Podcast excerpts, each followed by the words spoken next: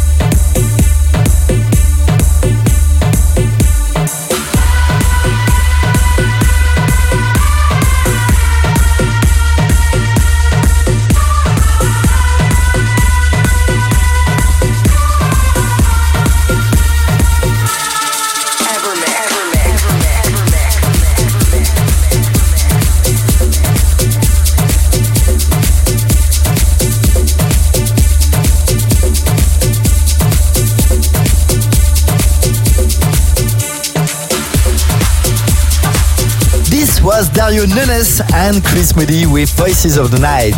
It's Gil Everest and you're listening my weekly EverMix radio show number 113. It's almost the end for this week. If you wanna listen again this episode or the previous ones, go on iTunes or digipod.com under Gil Everest. And for all other news about me, my productions and my gigs, you can follow me on Twitter, Facebook and Instagram under Gil Everest as well. Right, before leaving you, let's conclude with Cascade, Sweet Memories, and Steve Angello. This is Andrew Watt featuring, and it's called Rebel Nation. Thanks for tuning in. See you next week, and goodbye.